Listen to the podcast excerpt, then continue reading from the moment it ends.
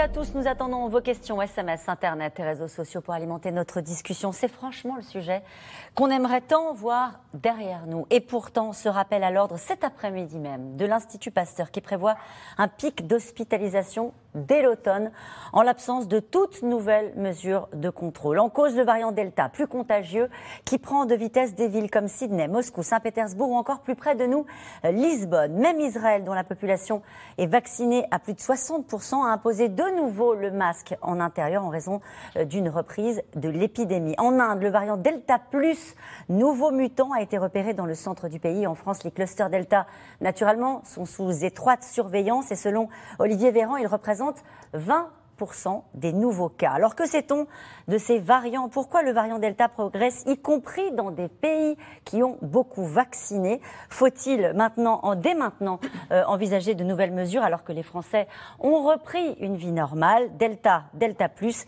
ces pays qui reconfinent, c'est le titre de cette émission. Avec nous pour en parler ce soir, Anne-Claude Crémieux, vous êtes professeur en maladies infectieuses à l'hôpital Saint-Louis. Je cite votre dernier livre, Gouverner l'imprévisible, pandémie grippale, SRAS, crise sanitaire, aux éditions Lavoisier. Caroline Tour, vous êtes journaliste sciences et médecine au point. Votre dernier article s'intitule Covid-19, 31 chercheurs réclament une enquête sur les, origines de SARS-CoV-2. Pascal Boniface, vous êtes directeur de l'Institut de relations internationales et stratégiques à l'IRI. Je signale votre livre Géopolitique du Covid aux éditions Erol. Et puis alors ce soir, en direct de Genève, avec nous Antoine Flao, épidémiologiste, vous dirigez l'Institut de santé globale de l'Université de Genève. Je signale votre livre Covid, le bal masqué aux éditions Duno. Et puis en direct de Lyon, euh, ce soir avec nous Bruno Lina, vous êtes virologue au CHU de Lyon et membre du conseil scientifique.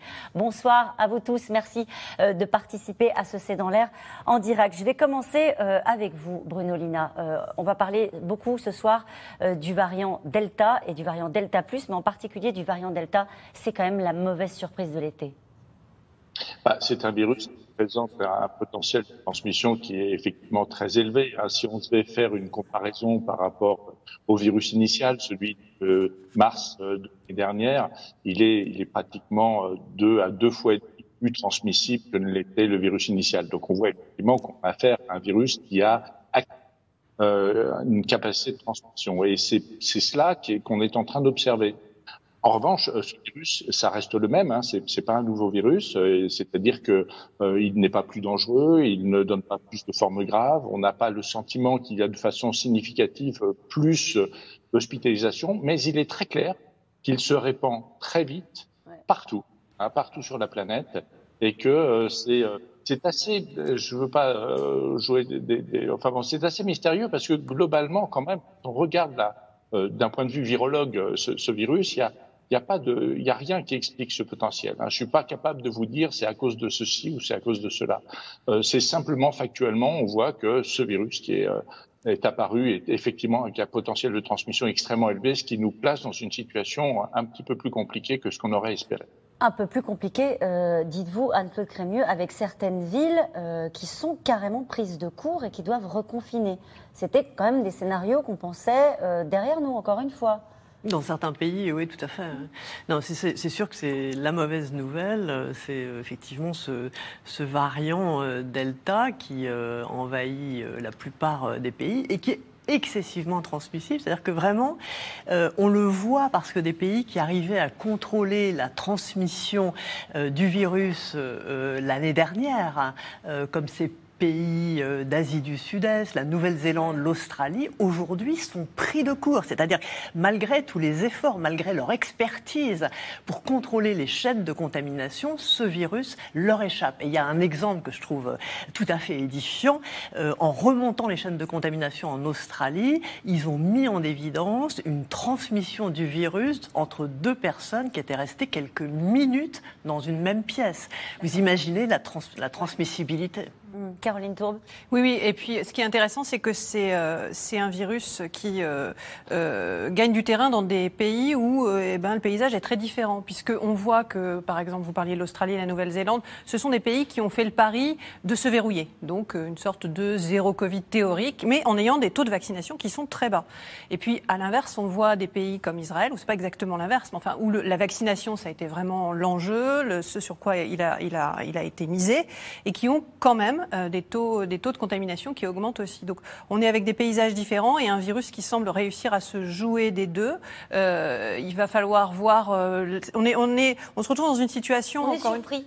on est surpris. Un peu par ce qui est en train de se passer on est sur, on peut l'être parce que c'est vrai que euh, le fait que ce soit sur des, dans des pays avec des paysages différents, c'est surprenant. Typiquement, ce qui se passe en Israël, c'est surprenant. Ce qui se passe en Australie, quelque part, c'est pas si surprenant. On pouvait discuter avec certaines personnes qui ne croyaient pas au zéro Covid, qui expliquaient que même sans variant, de toute façon, imaginer que euh, tout le monde jouerait le jeu ou qu'on arriverait à bloquer définitivement euh, le virus en surveillant, en surveillant les chaînes de contamination, ça serait pas toujours possible. Qu'il faudrait de toute façon miser sur la vaccination. Bon, voilà. Pascal Boniface, avec des pays qui ont vraiment du mal à s'en sortir. On passe à la Grande-Bretagne aussi, qui euh, a, pris des, a dû décaler hein, ces mesures de, déconfinement. Boris Johnson qui a été euh, critiqué hein, au tout début de la gestion du Covid, et puis finalement qui avait espacé, qui avait fait le choix d'une seule dose. Et on voit bien que dans cette course contre la montre, la vaccination euh, et l'accélération de la vaccination devient l'enjeu. Oui, on peut dire que Boris Johnson a un peu empilé les mauvaises décisions en étant en niant la pandémie au départ. Il a quand même dit non, non, c'est pas un problème. Il a été atteint personnellement, donc il a été difficile de nier la pandémie quand on était soi-même malade.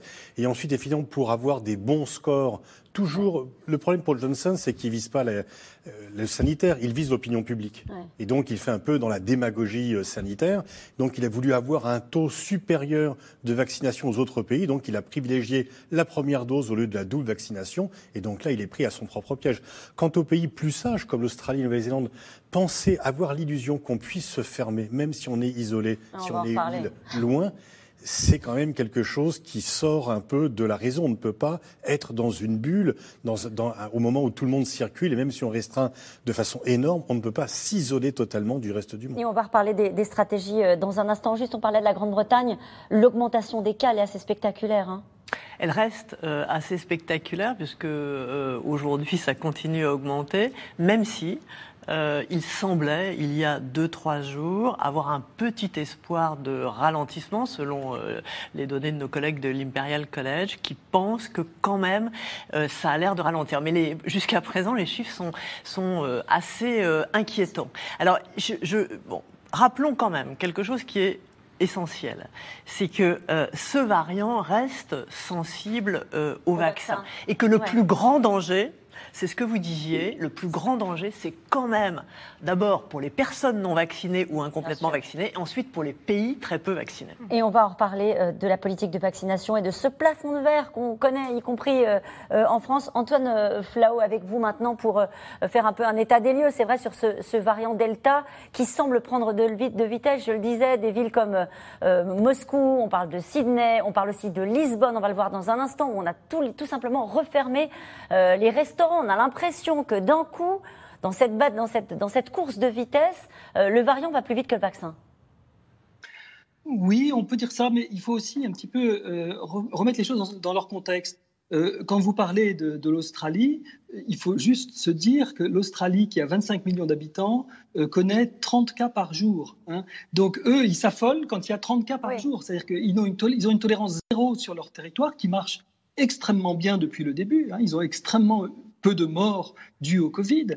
Et euh, quand il y a euh, quelques cas à Perth euh, ou à Sydney, alors tout tremble. Et, je dirais que leur réaction, elle est en effet très similaire à celle que nous, nous pouvons avoir quand nous sommes au sommet de la vague avec 40 ou 50 000 cas par jour. Donc ça n'a rien à voir. Et on peut quelque part dire aussi que les, les Européens ont un peu appris par cette pandémie à réagir plus vite. Jusqu'à présent, Rappelez-vous, Boris Johnson, le, 4 janvier, euh, avait agi alors que le NHS lui disait dans trois semaines, euh, nous, ne pourrons plus traiter correctement les, Britanniques parce que le système de santé sera saturé et implosera.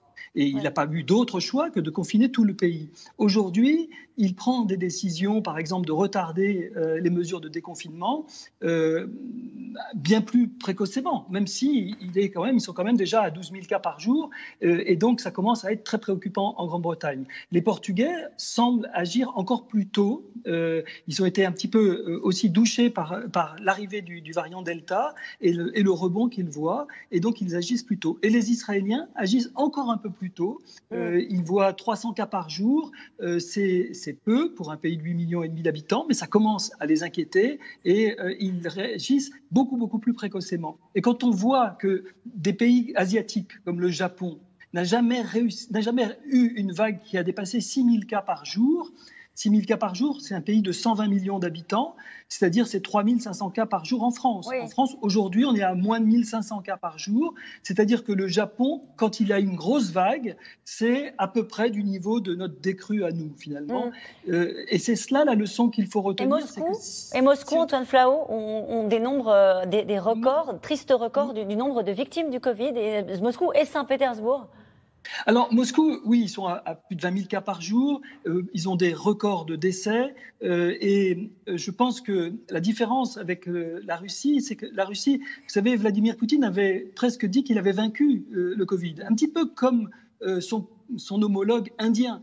Euh, j'espère évidemment pas qu'il y aura une vague de la même ampleur euh, en Russie qu'en Inde, mais euh, ils ont peut-être un peu trop rapidement claironné que les, les, la pandémie était terminée. On voit pratiquement jamais Vladimir Poutine avec un masque ni son gouvernement porter des masques. Donc toute la population ne porte pas de masque, est très défiante vis-à-vis de la vaccination. Il y a très peu de vaccinés, il y a 13% de vaccinés en, en, Russie. Donc euh, finalement, la Russie se retrouve maintenant, aujourd'hui, dans une, dans, une ambiance qui la rapproche plutôt de l'Afrique du Sud ou de l'Inde que des pays européens.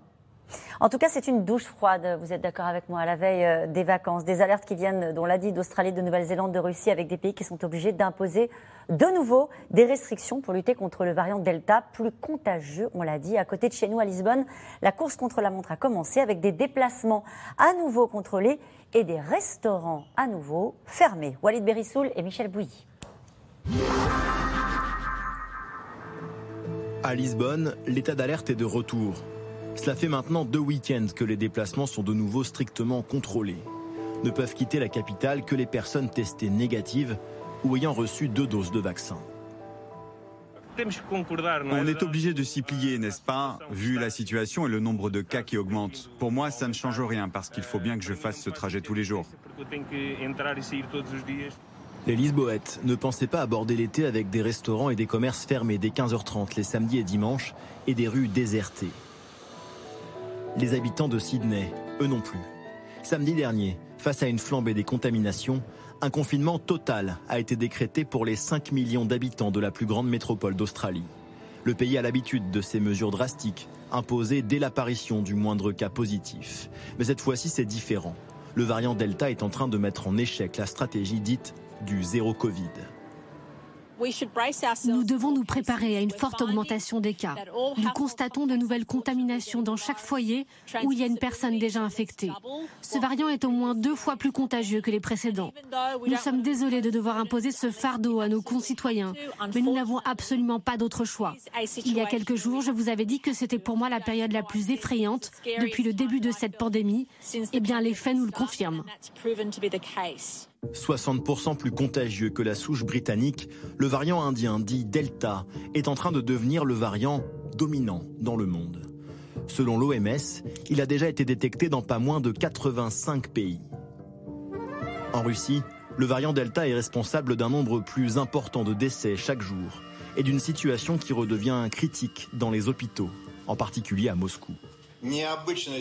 La moyenne d'âge des victimes est également préoccupante. 77% d'entre elles sont dans la force de l'âge. Nous faisons face au pire bilan depuis le début de cette pandémie.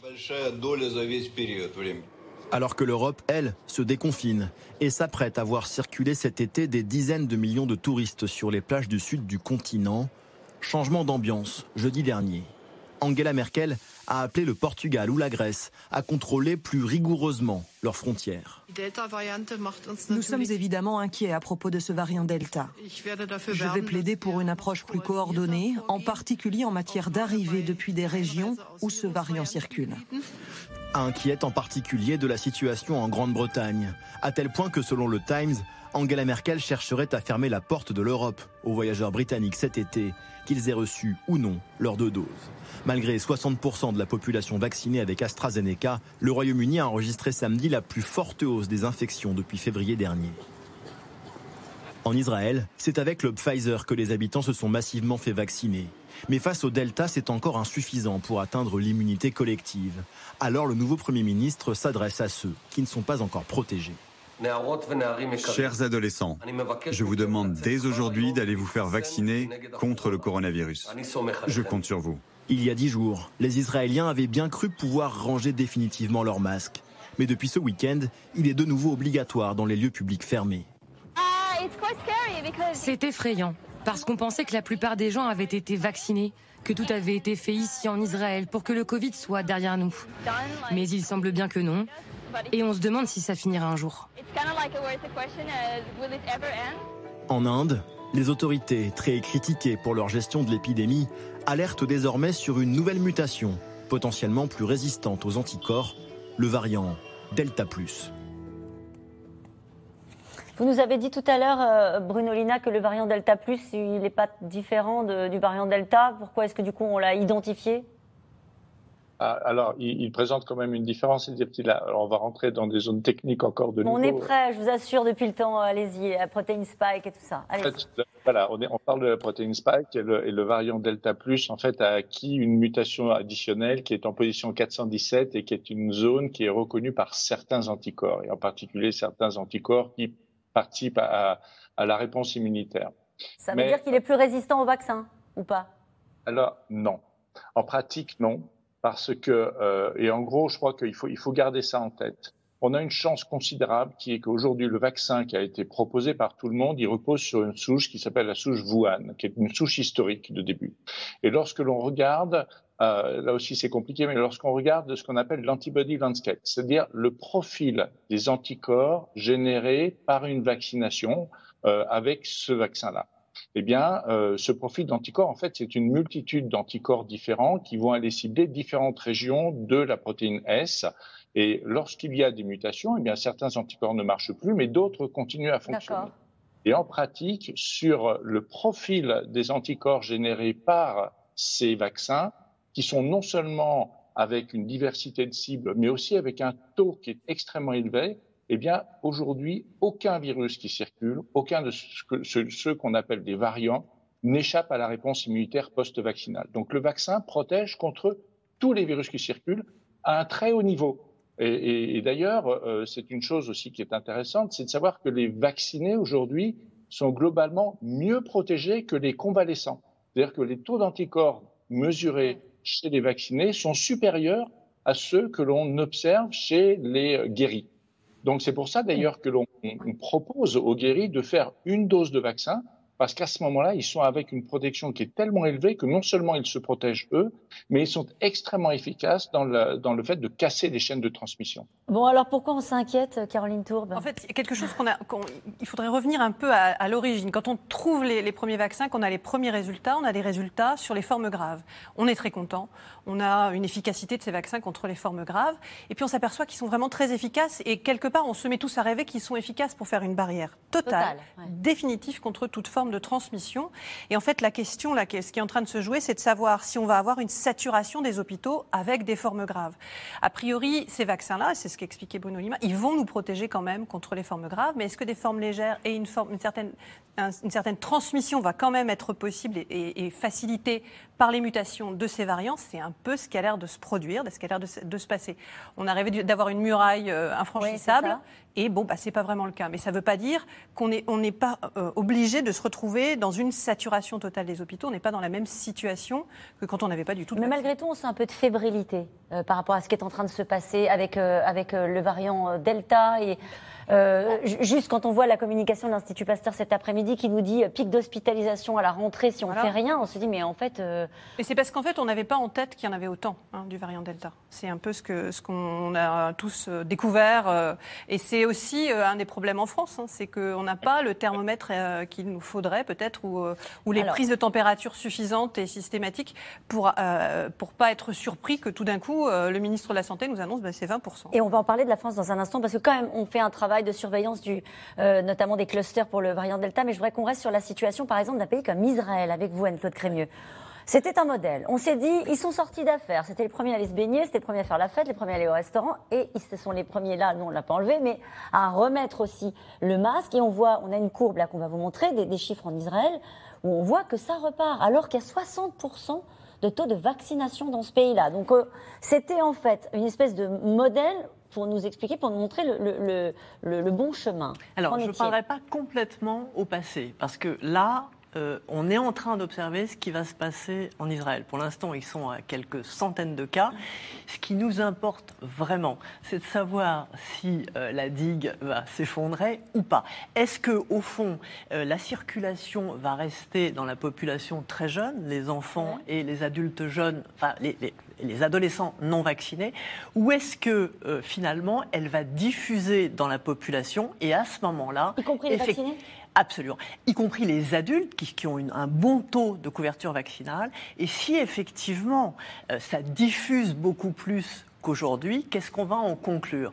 On va en conclure que le niveau de couverture vaccinale de ces 70% euh, euh, en Israël est insuffisant pour maîtriser la circulation du virus. Et deuxième conclusion probable, qu'il faut probablement vacciner les plus jeunes, alors que jusqu'à présent, nous n'avions pas franchi vraiment le pas. Donc ce qui se passe en ce moment en Israël, il faut vraiment l'observer parce que c'est ça qui va nous permettre de fixer le niveau de couverture vaccinale qui un jour, parce qu'il faut rester assez optimiste, mhm. va nous sortir de là. Pourquoi est-ce qu'il faut rester optimiste euh, il, euh, Bruno l'a dit, hein, un, vaccin, un, vaccin, fait avec la souche Wuhan qui marche sur la plupart euh, des variants. Deuxième, deuxième chose qu'on vient d'apprendre, c'est que non seulement l'infection naturelle protège longtemps, mais on vient de l'apprendre hier, le vaccin protège longtemps. Ça, c'est des bonnes nouvelles qui nous laissent quand même espérer on, dit un an et probablement plus. Ça, c'est des bonnes nouvelles qui nous laissent espérer quand même, si vous voulez, que le vaccin sera l'arme qui nous permettra de nous en sortir, même si aujourd'hui, c'est vrai, le variant a l'avantage, il a été plus vite que notre capacité à vacciner largement pour obtenir euh, un niveau suffisant. Et on le disait tout à l'heure, Antoine Flao, sur euh, la stratégie zéro Covid dont on a beaucoup parlé avec vous, hein, portée par, par, certains pays, on voit qu'elle n'est pas mise en échec, mais en tout cas remise en question, justement par ce variant Delta qui, euh, qui bouscule les lignes et qui rend impossible. Tout à l'heure, Pascal Boniface disait dans un monde ouvert, qui reste ouvert malgré tout, c'est très compliqué de, de contenir un variant comme le variant Delta Oui, je, suis tout à fait sensible et, d'accord avec l'argument de Pascal Boniface. C'est-à-dire que les pays zéro Covid sont tombés dans une certaine trappe avec euh, le fait qu'ils aient fermé leurs frontières. Finalement, euh, l'Europe n'a pas fermé ses frontières, et, mais en revanche, elle les sécurise euh, pas suffisamment. Je ne suis pas tellement d'accord de dire que les, la stratégie zéro Covid est en échec. quand on a 30 cas par jour en Australie, j'appelle pas ça un échec. Il y a zéro décès. Il n'y a pas de décès. On ne meurt pas euh, du Covid en Australie. Euh, on ne meurt pas du Covid en Chine en ce moment. On ne meurt pas du Covid non plus à Taïwan. Rappelez-vous, tout le monde avait dit Ah, Taïwan, regardez. Mais Taïwan n'a jamais eu plus de 600 cas au, maximum de leur vague. Euh, c'est extrêmement peu. C'est un pays de 25 millions d'habitants, Taïwan. Donc je, pense que c'est plutôt des stratégies, au contraire, qui fonctionnent bien. Ça veut dire qu'il faut, pardon, Antoine Flau, ça veut dire qu'à chaque fois, il faut fermer il ne faut pas fermer les frontières. eux, font très peu de lockdown, hein, très peu de, confinement. Euh, c'est des pays qui ont extrêmement peu de confinement, mais qui ont des confinements localisés. C'est-à-dire que surtout, à chaque fois, il faut réagir très tôt. Euh, l'autre chose, il n'y a pas à plaquer un modèle sur un autre. C'est surtout de se dire, dans le fond, euh, qu'est-ce que nous, nous avons fait de mieux que la plupart des pays euh, asiatiques ou du Pacifique, c'est la vaccination. On vaccine beaucoup plus et beaucoup mieux. Et je pense que grâce à cela, on sera plus rapidement tiré d'affaire, plus rapidement libre de nos mouvements. Mais maintenant, ce que l'on voit aussi, c'est que ces stratégies, les stratégies sont trop tardives. On, réagit beaucoup trop tardivement. Si on réagit euh, par exemple, si, on séquençait un peu plus en France, en France, on séquence Bruno, Lina pourra me, corriger si ce n'est pas exact, mais je crois qu'on séquence à peu près 3700 euh, virus chaque semaine. Mais en fait, on en observe plus de 10 000. Euh, on en identifie plus de 10 000. Donc il y a une sous-capacité aujourd'hui par rapport à l'Australie. Vous savez ce qui a été dit en Australie, où on a pu reconstituer chacune des chaînes de transmission. C'est très très important. C'est en reconstituant chacune des chaînes de transmission qu'on peut les démanteler. Aujourd'hui, il faut, comme ça a été dit, euh, qu'on ait de meilleurs thermomètres en France euh, pour pouvoir prendre la température de ce virus, pour le séquencer, pour véritablement l'identifier et, démanteler toutes les chaînes de transmission le plus précocement possible. Mhm. C'est moins un travail à faire par les Français en se confinant ou je ne sais quoi, qu'un travail à faire par les autorités de santé en traquant ce virus partout où il est. Bruno Lina, je voudrais revenir un instant euh, avec vous sur euh, ce que disait euh, Anne-Claude Crémieux sur la vaccination. C'est-à-dire que c'est vrai qu'on en fait hein, depuis le temps des émissions sur le Covid, on a dit 60% pour l'immunité collective, etc. Et là, on est en train de se dire qu'avec de tels variants, il va falloir passer à 100% quasiment de, taux de vaccination pour pouvoir se, débarrasser du Covid? Plus, plus, le R de ce virus est élevé, plus le taux de vaccination nécessaire pour contrôler sa circulation est élevé. C'est une relation directe, mathématique, qui se calcule. Hein. Quand vous avez un R qui est à 8, hein, puisque c'est à peu près l'estimation, il est entre 6 et 8, eh bien, vous, si vous voulez faire une un contrôle de la circulation par l'immunité collective, il faut probablement dépasser 90% euh, d'immunisés. Donc, c'est, de nouveau, ça se calcule mathématiquement, donc il n'y a rien de mystérieux là-dedans. Et en l'occurrence, euh, le, risque de reprise épidémique tel que, tel l'a euh, calculé euh, les, gens de l'Institut Pasteur, c'est en relation directe avec le fait que, premièrement, on est aujourd'hui dans un certain nombre de groupes d'âge et de personnes à risque avec des niveaux de vaccination qui sont insuffisants pour empêcher qu'ils puissent éventuellement venir solliciter les, les, systèmes de soins. Et la deuxième chose, c'est qu'il y a une immunité collective au niveau de la population française qui est trop basse pour empêcher une circulation du virus. Donc, quand le le virus circule et que vous avez des fragiles qui sont non vaccinés, ces fragiles finissent par s'infecter et c'est eux qui vont emboliser les, services de soins. Donc c'est pour ça où, que, l'enjeu de la vaccination est vraiment un enjeu majeur et c'est aussi un enjeu extrêmement important pour les, pays qui sont à zéro Covid, parce que s'ils ne se vaccinent pas, il va bien falloir à un moment donné qu'ils libéralisent en quelque sorte et qu'ils ouvrent les frontières. Et s'ils le font alors que le niveau de vaccination n'est pas insuffisant et qu'entre-temps, le virus aura acquis le potentiel de transmission qu'il a, eh bien, le, défi va être considérable pour eux. La question qu'on est en train de se poser, c'est pendant cet été, alors qu'on a quand même ouvert les vannes, est-ce qu'on n'est pas en train de préparer des, lendemains qui, déchantent? Cette question qui nous est posée pour vous, Pascal Boniface. Avec l'Euro de football en cours, ne doit-on pas craindre une reprise de la pandémie à grande échelle très prochainement? Alors c'est compliqué pour moi de vous interroger sur l'Euro de football parce que vous adorez le foot. Donc là, vous êtes vraiment euh, effondré, c'est pas le moment. Mais c'est vrai que l'Euro de football, c'est vrai que ces images qu'on voit de, compétitions sportives qui se passent avec un brassage de population euh, monstrueux, c'était une préoccupation dans l'organisation de cette compétition Non, quand même normalement, les gens qui viennent ont passé des tests et donc sont normalement pas euh, contagieux. Et puis, alors c'est vrai que dans un stade quand même, on crie euh, de joie ou de douleur, euh, on se mélange beaucoup, donc c'est plutôt des, lieux de contamination, effectivement. Hmm. Est-ce que toutes les mesures ont été prises? Il y a quand même des tests qui sont demandés, il y a des stades qui sont remplis très peu, d'autres qui sont beaucoup, comme à Budapest, effectivement. Euh, à Saint-Pétersbourg aussi, il y aura une jauge. À Wembley, ils ont augmenté la jauge. Donc c'est un facteur, effectivement, peut-être possible de contamination, même si les précautions ont été prises. Après, par rapport à ce qui a dit sur le zéro Covid, je veux dire, le problème de cette stratégie, c'est qu'il y a toujours une épée de Damoclès c'est que dès qu'il y a le risque de Covid, il faut reconfiner et donc euh, on s'en sortira jamais mm. parce qu'il n'y aura jamais zéro Covid. Donc la seule solution, c'est effectivement la vaccination, mais on n'est qu'à 10% au niveau mondial. C'est une maladie euh, et 1% dans, dans, certains continents. Donc euh, c'est pas seulement le football qui est une cause euh, de contamination, même si les rassemblements peuvent l'être, il faut encore c'est sous contrôle. C'est comment peut-on faire pour vivre avec cette maladie et retrouver une vie à peu près normale avec cette pandémie? Et vous avez euh, raison de, poser cette question comment faire pour vivre avec le Covid? On voit bien que ce qui on l'a vu dans le reportage, c'est très intéressant. Angela Merkel qui unilatéralement commence à prendre des mesures, en tout cas demande que l'Europe prenne des mesures pour que les Britanniques ne viennent pas passer leurs vacances sur les côtes méditerranéennes en, en, Europe on se retrouve dans la situation, au fond, euh, d'il y a quelques mois, où on est encore en train de, euh, de verrouiller. Non, parce que là, c'est aussi cette mesure prise contre le Royaume-Uni qui interdit la venue d'étrangers, y compris européens, sur son territoire. C'est la réciprocité. Une sorte de réciprocité? En même temps aussi une mesure qui est annoncée pour la population allemande parce qu'il y a une crainte en Europe de la contamination de par les Anglais, puisqu'on n'arrête pas de parler d'un virus qui se propage au Royaume-Uni. Donc les, les Britanniques font un peu plus peur que d'autres Européens. Donc c'est pour protéger sa propre population, mais aussi pour dire aux Britanniques, eh bien, euh, on ne voit pas pourquoi il n'y aurait pas de réciprocité. Le problème se pose aussi avec les États-Unis, puisque les Américains sont libres de venir, ou plus ou moins libres de venir en Europe, mais ils interdisent toujours la venue euh, d'Européens aux États-Unis. Là, on n'est pas calé, on n'est toujours pas calé sur euh, la marche à suivre. On parlait de l'Allemagne qui envisage aussi de mesures de restriction aux voyageurs venant de la Russie et, du Portugal. C'est-à-dire qu'au coup par coup, comme ça, on impose bah, des mesures avec, je le disais, une forme de, fébrilité face aux variants. surtout, c'est que c'est une maladie mondiale, mais il n'y a pas de réponse mondiale. Il n'y a pas de réponse coordonnée à l'échelle mondiale. Chacun fait un peu ce qu'il veut chez lui. Et donc, alors qu'il faudrait une réponse qui soit plus coordonnée, mais on privilégie le court terme national au long terme mondial. Antoine Flao, sur la question des frontières que nous avons souvent abordée euh, avec vous, on a l'impression, est-ce que vous êtes d'accord qu'on est en train de réajuster avec euh, euh, le variant des, politiques de restriction vis-à-vis de certains pays à risque et qu'on n'a pas trouvé un dogme sur la façon de gérer les frontières? Alors, euh, si, au contraire, je dirais que c'est bien qu'il y, ait une certaine agilité.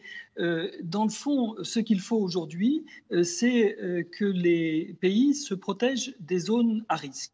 On peut pas se protéger.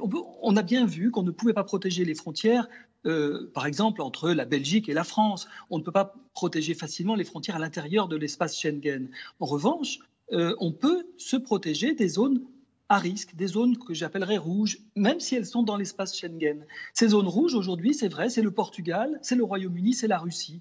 La euh, France ne se protège pas, pardon, Antoine Flau, euh, du, Portugal. Vous voyez ce que je veux dire? C'est-à-dire que dans l'espace Schengen, à quelques kilomètres avec des frontières communes, on n'a pas de politique euh, coordonnée vis-à-vis des pays comme le, Portugal, oui, vous avez par raison. Vous avez tout à fait raison, mais c'est ce qu'appelle de ses voeux euh, Angela Merkel, c'est qu'il y ait, et c'est la première fois qu'on entend un dirigeant européen le demander, c'est qu'il y ait une vraie politique européenne qui soit euh, une politique agile, c'est-à-dire qui dépende de l'état épidémiologique du jour et qui euh, soit guidée par l'épidémiologie. C'est-à-dire qu'à partir du moment où vous avez des variants qui circulent massivement maintenant, comme en Russie ou au Royaume-Uni, il est tout à fait clair mm. que les personnes venant de Russie, du Royaume-Uni ou du Portugal euh, représentent un danger d'importation de ces, variants. Et que si on les laisse euh, se mélanger, entrer, par exemple, pourquoi on accepte tourner, de, faire des matchs de l'euro euh, au Portugal, euh, au Portugal il n'y en a pas, pardon, au Royaume-Uni ou en Russie, c'est un non-sens. On ne devrait pas aujourd'hui organiser de, le moindre match euh, en Russie ou au Royaume-Uni. Il faut juste savoir que malgré tous les contrôles qui sont faits et les passes sanitaires, etc., il y a 300 Finlandais qui sont revenus au pays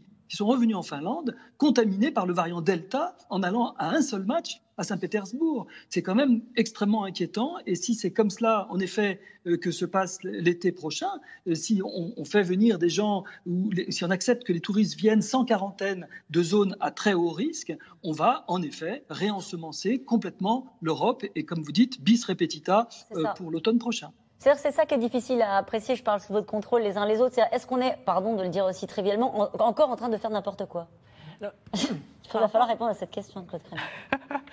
Par rapport à cette euh, discussion, moi je trouve intéressant si on revient en arrière sur la politique vaccinale de l'Europe, qui avait quand même assez tôt compris que si on n'emmenait pas tous les pays européens avec des vaccins efficaces, et en l'occurrence l'ARN messager, dont il faut redire, d'ailleurs Aventis enfin bon, vient de se mettre à l'ARN messager, manifestement on va vers un tout ARN messager. Mais pourquoi c'est important?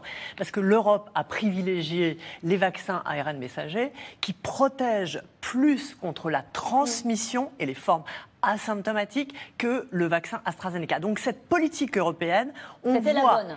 Ben, on voit à quel point elle est importante puisque nous sommes tous finalement solidaires à l'intérieur des mêmes frontières et que, comme le disait le CDC, euh, c'est-à-dire notre Center for Disease Control de, en Europe, c'est bien toute la couverture vaccinale de l'Europe qu'il faut monter parce que c'est quand même ça la solution. Bruno Lina, sur la question que je posais sur ce qu'on est en train de faire en ce moment, c'est-à-dire revivre totalement normalement sans, plus de barrières à part le masque euh, à l'intérieur, je rappelle que les boîtes de nuit vont ouvrir en France euh, le 9 juillet, ce sera la dernière restriction euh, qui sera levée. Quand vous voyez les images de l'euro, vous par exemple, à la place qui est la vôtre, vous vous dites euh, on prend un risque euh, démesuré? Ah, on prend un risque, c'est certain. En fait, toute situation qui permet de favoriser la transmission crée un risque.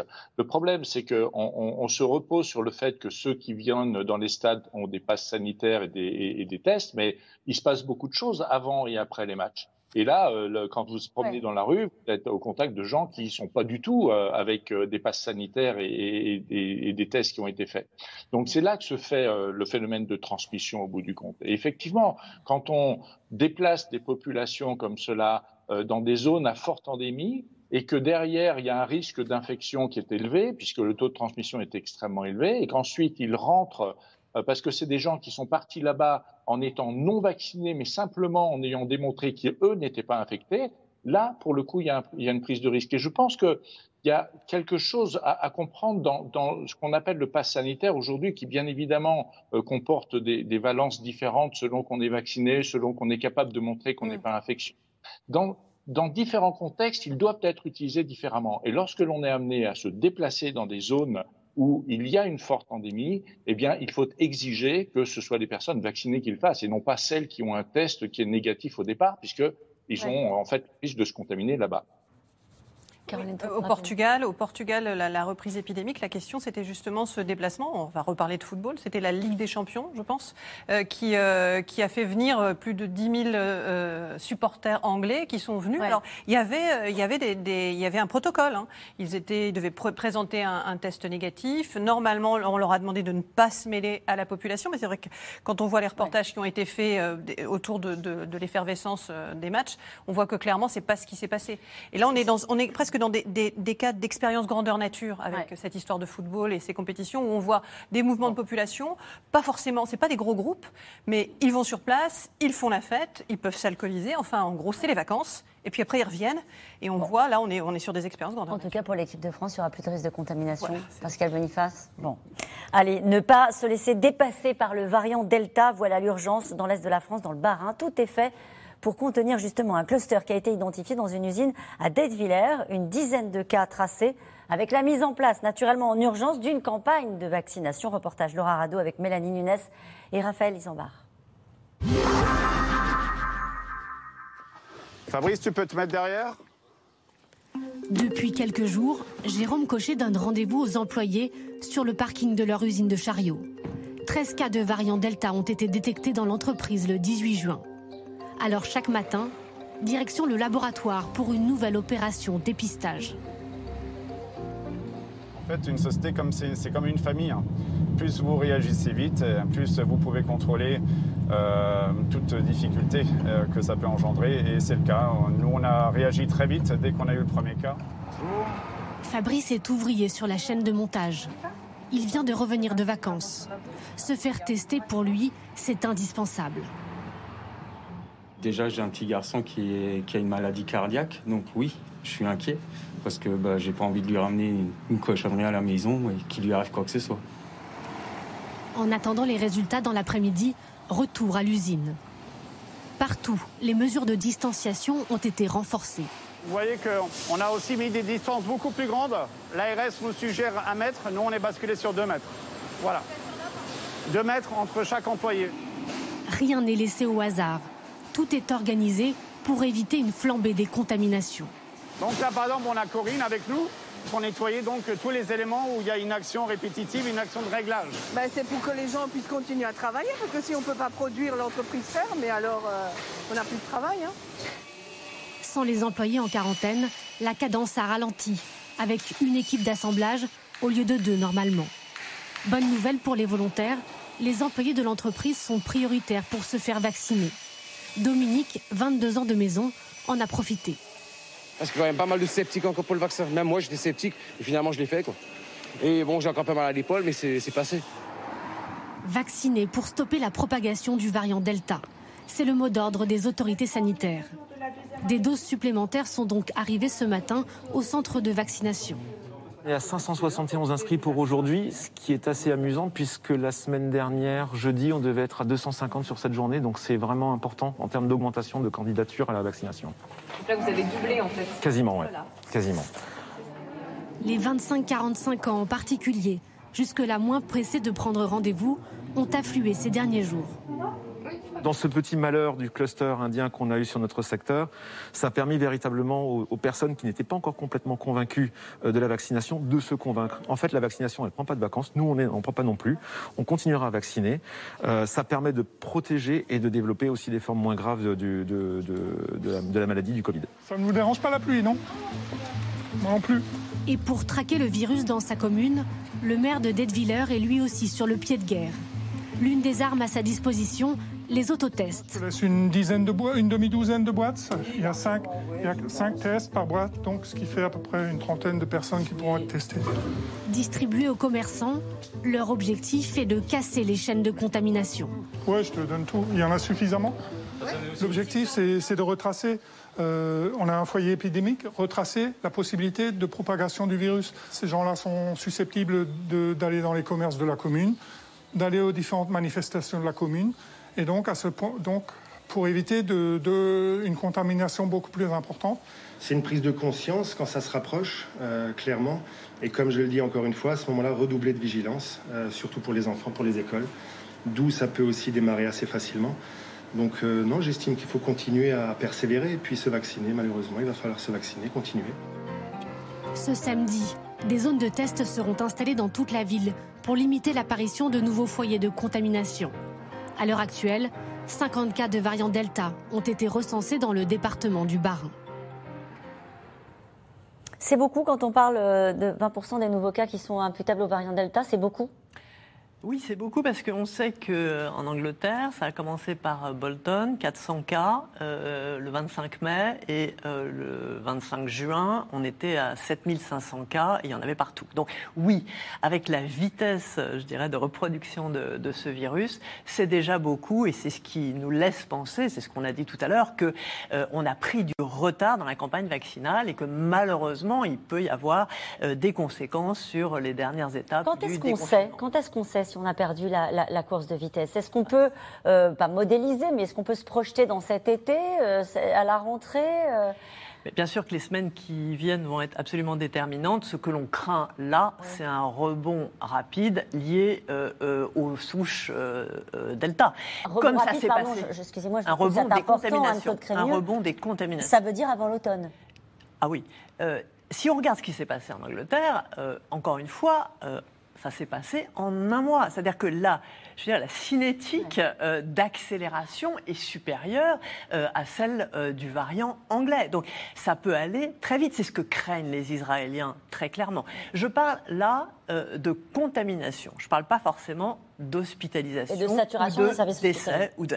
Mais pourquoi? Qu'est-ce qui se passe? Aujourd'hui Ce qu'on faut montrer les Anglais, c'est que, encore une fois, on avait vacciné les sujets âgés, mais finalement, on a très peu vacciné ceux qui sont les principaux vecteurs de la transmission, c'est-à-dire la population jeune qui a beaucoup d'interactions. En Angleterre, les 18-25 ans sont cinq fois plus transmetteurs que les plus de 65 ans. Il y a des études aussi merveilleuses en Islande qui montrent que la, population qui transmet, ça se passe avant 60 ans. Ce sont les adultes actifs. Et c'est ça l'enjeu aujourd'hui, car l'enjeu aujourd'hui, là, c'est pas euh, la, grande vague à l'hôpital. L'enjeu aujourd'hui, c'est de freiner la transmission. Et c'est en ça, si vous voulez, que ce qu'on entend, c'est-à-dire un engouement de la population jeune pour le vaccin est assez encourageant.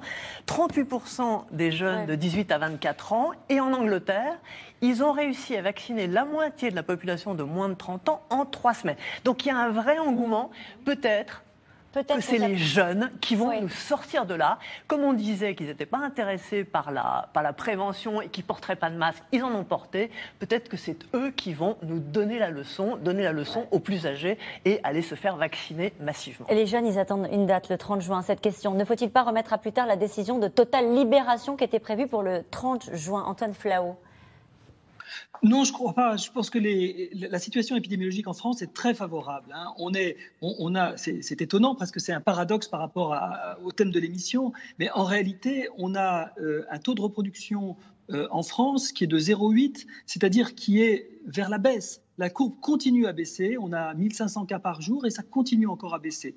Tant que ça continue à baisser, je pense que si on pilote euh, le déconfinement et les mesures de déconfinement euh, avec ces indicateurs que sont les nouvelles contaminations, alors tant que ça baisse, je trouve qu'il n'y a pas euh, trop de soucis à se faire pourvu que l'on respecte le port du masque en milieu intérieur. C'est-à-dire que dans les transports en commun et euh, dans les locaux euh, qui sont confinés, c'est là où se transmet le, coronavirus, et donc, euh, quels que soient ces variants, hein, et c'est toujours là qu'il se transmet.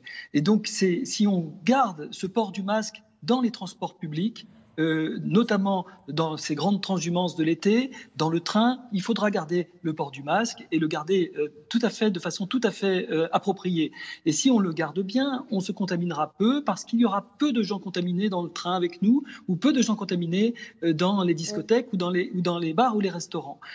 Tant que c'est une situation très favorable, je pense qu'on peut encore une fois, laisser tranquilles les Français, pourvu que les autorités de santé, elles, fassent le travail qui est le travail de séquençage, qui est le travail de contrôle sanitaire aux frontières, qui n'est pas assez fait en revanche. Pascal Boniface, vous vouliez dire Il y a un problème d'activité sociale. Au-delà des effets économiques, si on veut lutter contre la pandémie, il faut que les, efforts soient acceptés par tous et donc qu'ils soient compris, qu'ils soient euh, expliqués et qu'on voit que ça sert à quelque chose. Et donc le fait, on a fixé un but, un but qui est de libérer le 30 juin, c'est très attendu quand même par pas mal de gens. Et c'est aussi comme ça que l'on fait observer des règles de précaution lorsque c'est nécessaire. Bruno Lina, vous pensez vraiment que s'il faut qu'on vaccine les 80% de la population, mais c'est peut-être plus, euh, qu'on peut éviter euh, une rentrée compliquée si on passe tous un été presque normal, sincèrement? Euh, C'est jouable? Oui, oui, oui. Ce qu'il faut, c'est profiter de l'été pour faire euh, ce qui est en fait l'enjeu de ce qui va conditionner la rentrée, c'est la vaccination.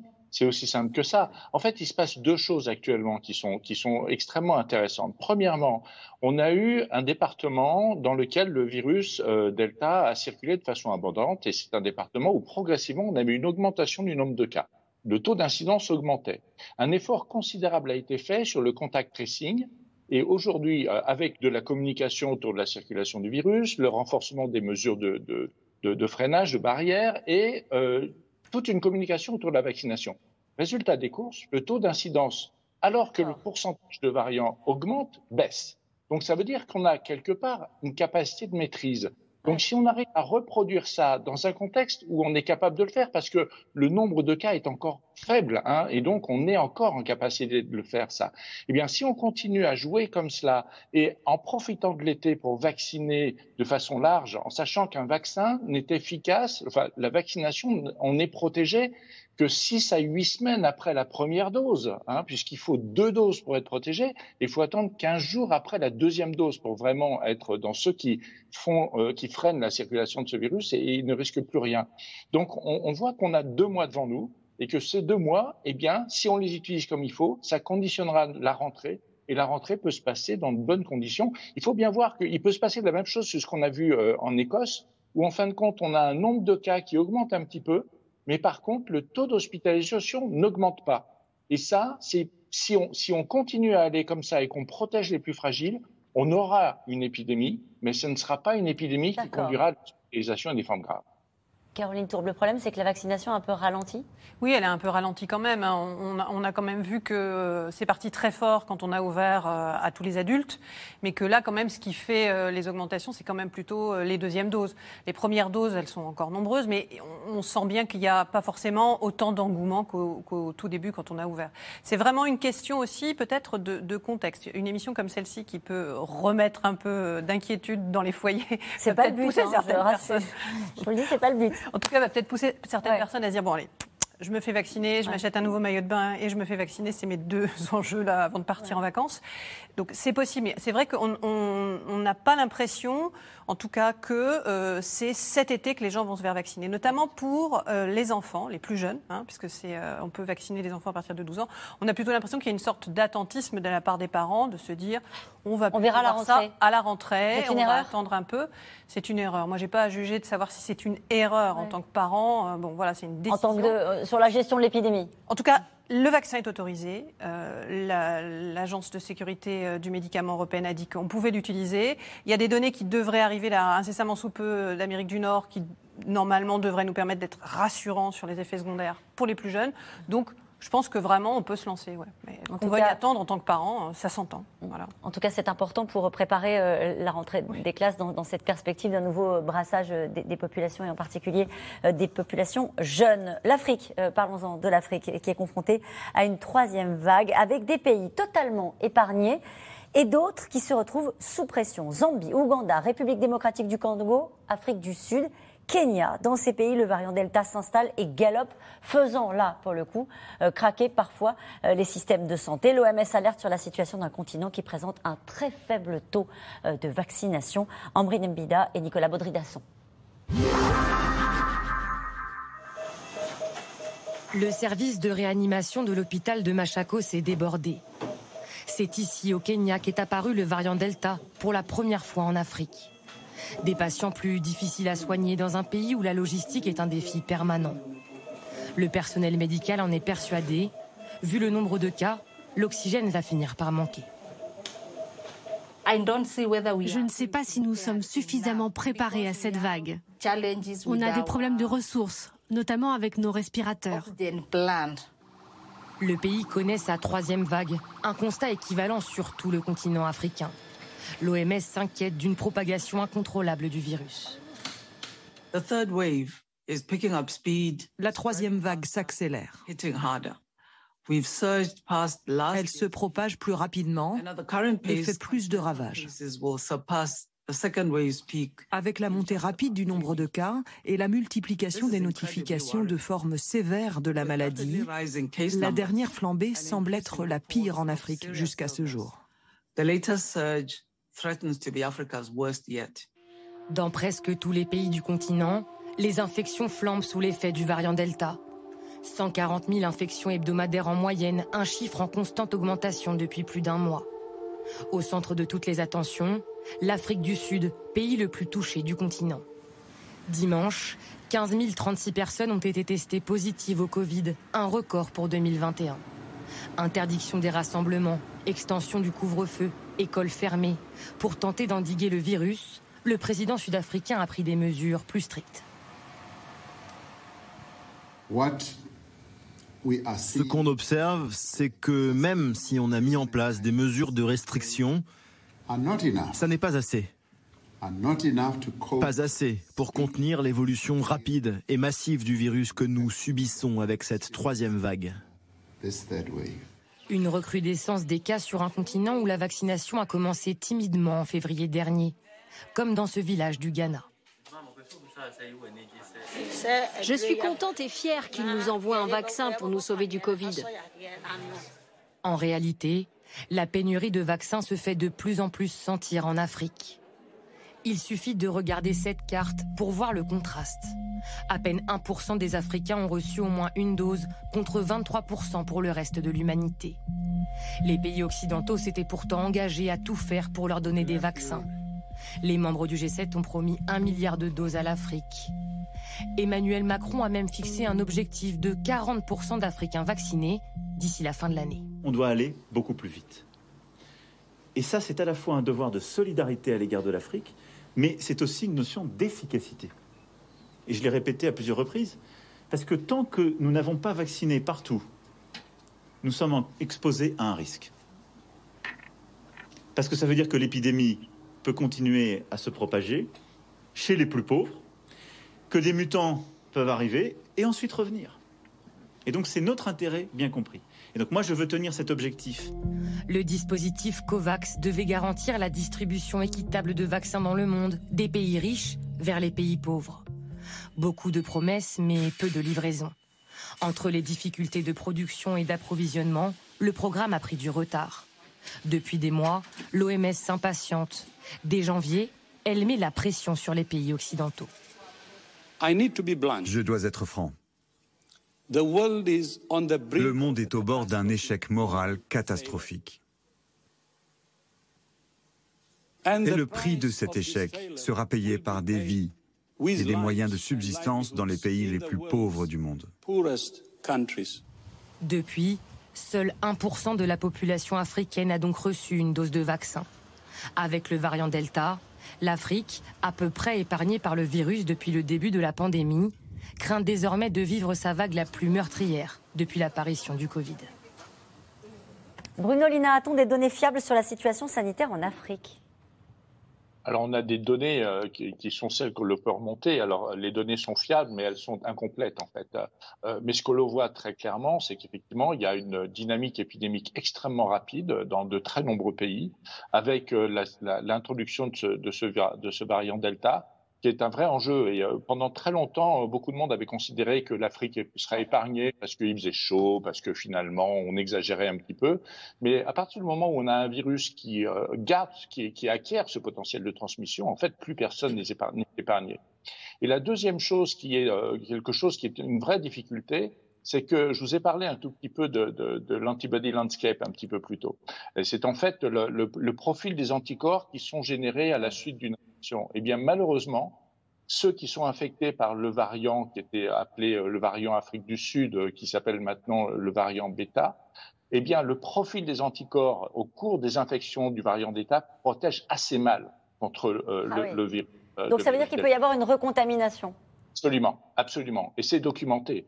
Et, et ça, en particulier chez les non vaccinés, chez les infectés. Donc, c'est pour ça que euh, c'est assez cohérent avec ce que l'on observe actuellement en Afrique du Sud, c'est que malheureusement, euh, l'immunité post-infectieuse qu'ils ont obtenue à la suite de la circulation du, du, variant bêta ne les protège pas contre un risque significatif de recirculation du variant delta.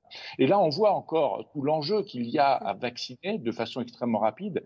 Et il y a quelque chose qu'il faut qu'on prévoit très très très vite, c'est la vaccination des soignants et des aidants euh, de santé en Afrique parce que eux vont être massivement exposés à des cas et malheureusement, euh, euh, il risque d'avoir des contaminations. Il faut qu'on les protège parce que c'est en les protégeant eux qu'après ils pourront euh, s'occuper et protéger la population. Vous dites qu'il faut qu'on les protège, ça veut dire qu'il faut qu'on leur envoie des doses, Bruno Lina il faut qu'on il faut qu'on assume le fait qu'il est nécessaire pour nous non seulement d'envoyer les doses, mais probablement d'envoyer une certaine logistique qui permet d'accompagner l'administration des vaccins.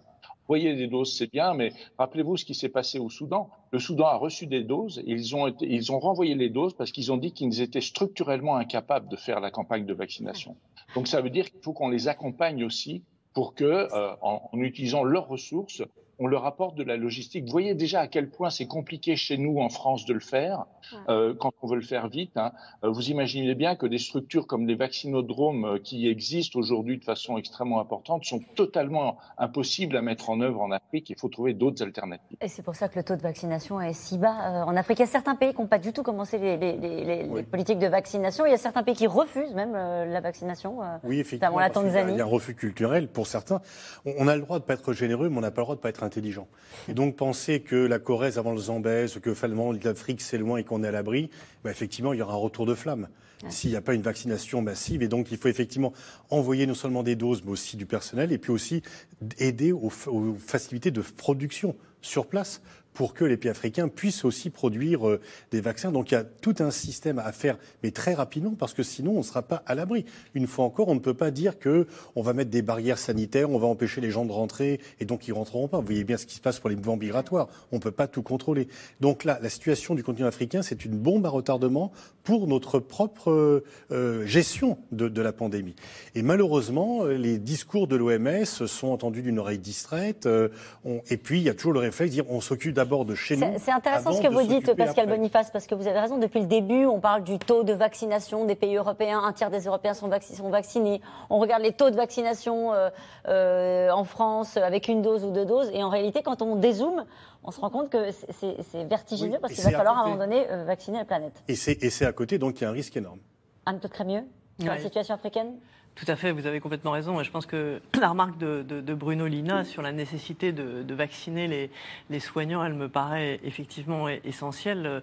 Il y a eu des descriptions dans la littérature de, nouvelles infections chez ces soignants, ce qui est évidemment catastrophique dans, dans, des pays où déjà le système de santé est euh, en grande difficulté. Si on ne protège pas les gens qui vont vacciner et qui vont soigner. Et ça fait quoi la situation en France où les soignants, certains soignants ne veulent pas euh, se faire vacciner? La question de la vaccination obligatoire revient dans le débat, Caroline Tourbe oui, Ça revient, ça revient régulièrement. Euh, c'est une question qui, est, euh, qui, a été abordée bah, très vite. Hein. Euh, quand on a eu les premiers vaccins, on s'est demandé s'il fallait le, rendre obligatoire. Mais on est à un stade où clairement les taux de vaccination ne sont pas suffisants. Donc la question est de nouveau sur la table. Moi. Pardon? Oui, on est à un taux de vaccination insuffisant alors qu'on vaccine depuis euh, janvier. Et c'est vrai que ça repose très clairement la, question de la vaccination obligatoire. Euh, question qu'on que se pose depuis longtemps, vous savez, pour la grippe. Et on a des données euh, qui montrent que lorsqu'on rend obligatoire la vaccination grippe pour les soignants, on augmente de façon, comme vous dites, vertigineuse le taux de couverture vaccinale. Oui, il y a des éléments pour dire que cette obligation sera efficace. Ce qui n'est pas le cas pour la population générale, hein. ce qui n'est pas le cas pour l'obligation de la population générale. Et nous revenons maintenant à vos questions. Les personnes vaccinées avec l'AstraZeneca devront-elles se faire revacciner à la rentrée avec un vaccin ARN messager? Alors, ce qu'on sait là, ce qu'on sait depuis peu de temps, c'est que euh, si on a eu une première injection AstraZeneca et qu'on fait une deuxième injection par euh, le Pfizer ou un autre ARN messager, euh, eh bien, on arrive à un taux de protection qui est identique à deux Pfizer. D'accord. Une autre question précise.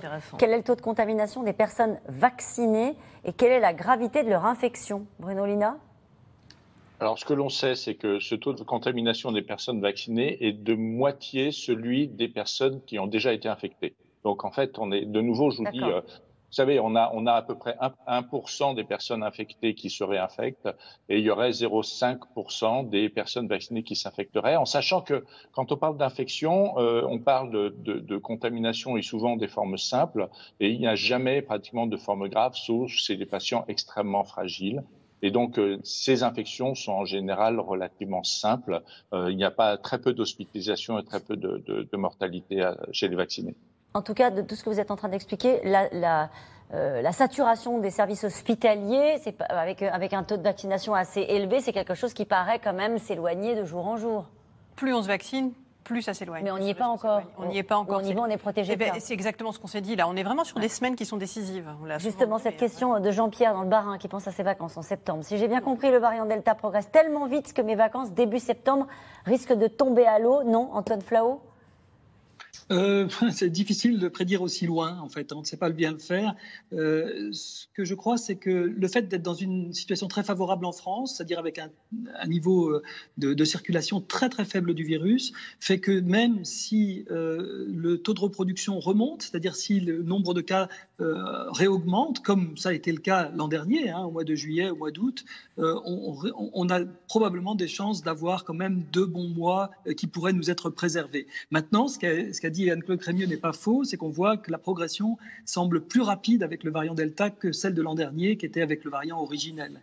Donc, deux mois euh, tranquilles, vous dites moi, moi, je pense qu'on va avoir deux mois tranquilles euh, si, euh, encore une fois, on fait un peu attention à, nos propres gestes nous-mêmes, dans, dans, les transports publics en particulier, et puis si les autorités font un tout petit peu attention avec des bons contrôles sanitaires aux frontières. Un conseil qu'on peut donner aussi. Un conseil, un conseil qu'on peut donner à tous ces gens qui veulent partir, mais vaccinez-vous et vaccinez euh, autour de vous largement, parce qu'il n'est pas certain qu'on ferme les frontières, mais probablement on les fermera aux gens non vaccinés. Bruno Lina, vous vouliez dire un mot? Oui, c'est juste, euh, vous savez, on a, il y a effectivement un modèle qui montre aujourd'hui qu'il y a un risque à la rentrée, mais un modèle n'est pas fait pour prédire ce qui va se passer, il est juste pour expliquer ce qui peut se passer.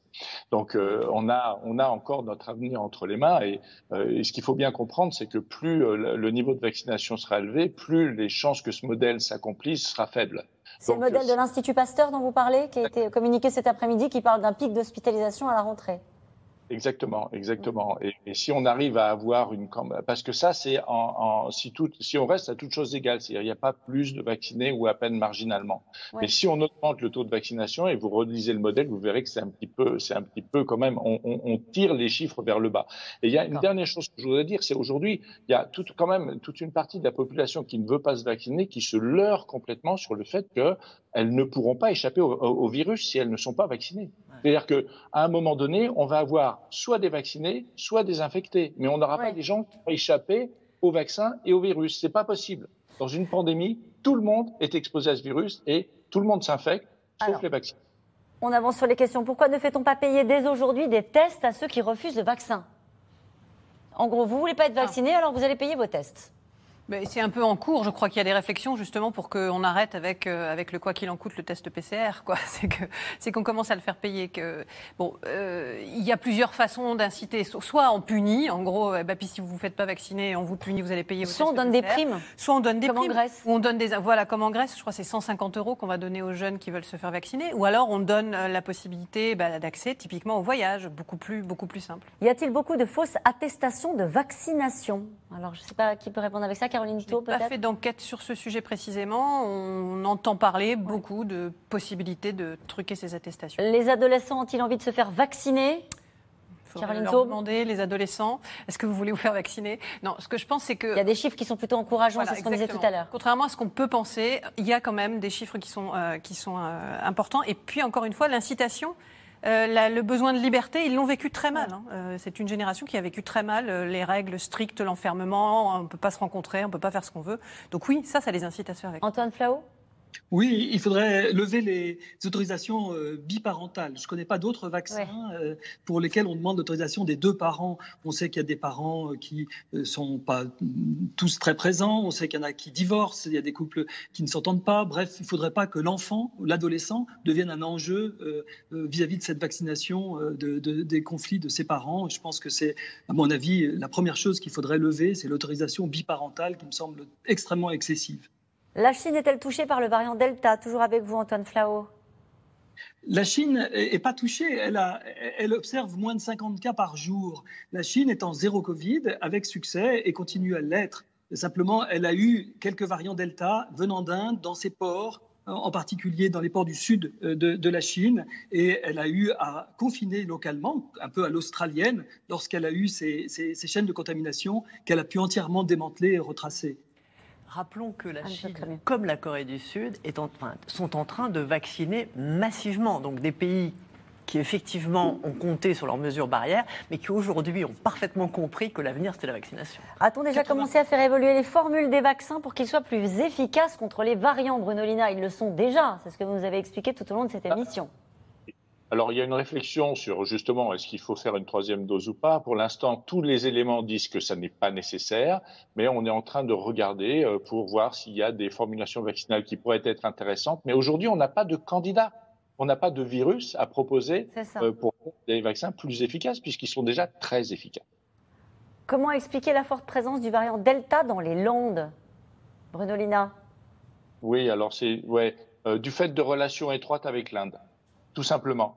Euh, oui, vous avez des industriels dans la région euh, qui, qui ont euh, des marchés avec l'Inde et euh, en fait, il y a un certain nombre de personnes qui euh, travaillaient en Inde, qui sont rentrées et qui ont eu euh, des, une contamination là-bas. Et la deuxième chose qui a favorisé ça, c'était une assez mauvaise participation des réseaux de laboratoires aux différentes enquêtes de surveillance des virus. Pendant très longtemps, les laboratoires des Landes ne fournissaient aucun prélèvement pour les analyses de séquençage et, et- et de criblage.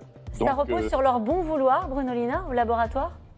À l'époque, oui, ça reposait sur leur bon vouloir. Maintenant, il y a plus euh, contraignant. On ne parle plus des tests salivaires. Pourquoi? C'est vrai. On devait avoir des tests salivaires dans les écoles, ça devait être plus simple. Parce qu'on a bien vu que dans les écoles, c'était tout un, tout un système à mettre en place euh, qui était compliqué, que voilà, il y avait- il y avait un truc qui était euh, pas prêt, mais ça va se mettre. Oui, on prélève, mais c'est vrai que on ça devait être assez massif et assez systématique, et finalement, ça a été difficile à mettre en place. Ça n'a pas été. Euh, quel est actuellement l'âge moyen des patients dans les services de réanimation, Anne-Claude Crémieux? Il n'y a pratiquement plus de patients dans les services de réanimation. Ben, C'est la bonne nouvelle. Ah, bah, c'est clair. Aujourd'hui, euh, dans les services d'hospitalisation euh, traditionnels, médecine et réanimation, il n'y a pratiquement plus de patients. Je vais donner le mot de la fin à Pascal Boniface sur le score de l'équipe de France et sur ce qu'il nous faut faire collectivement. Restez vigilants parce que même Jusqu'au bout. 3-1, euh, on peut se faire remonter. Donc restons vigilants Merci. par rapport nouvelles. Merci à vous tous. C'est la fin de cette émission rediffusée ce soir à 22h25. Belle soirée à tous.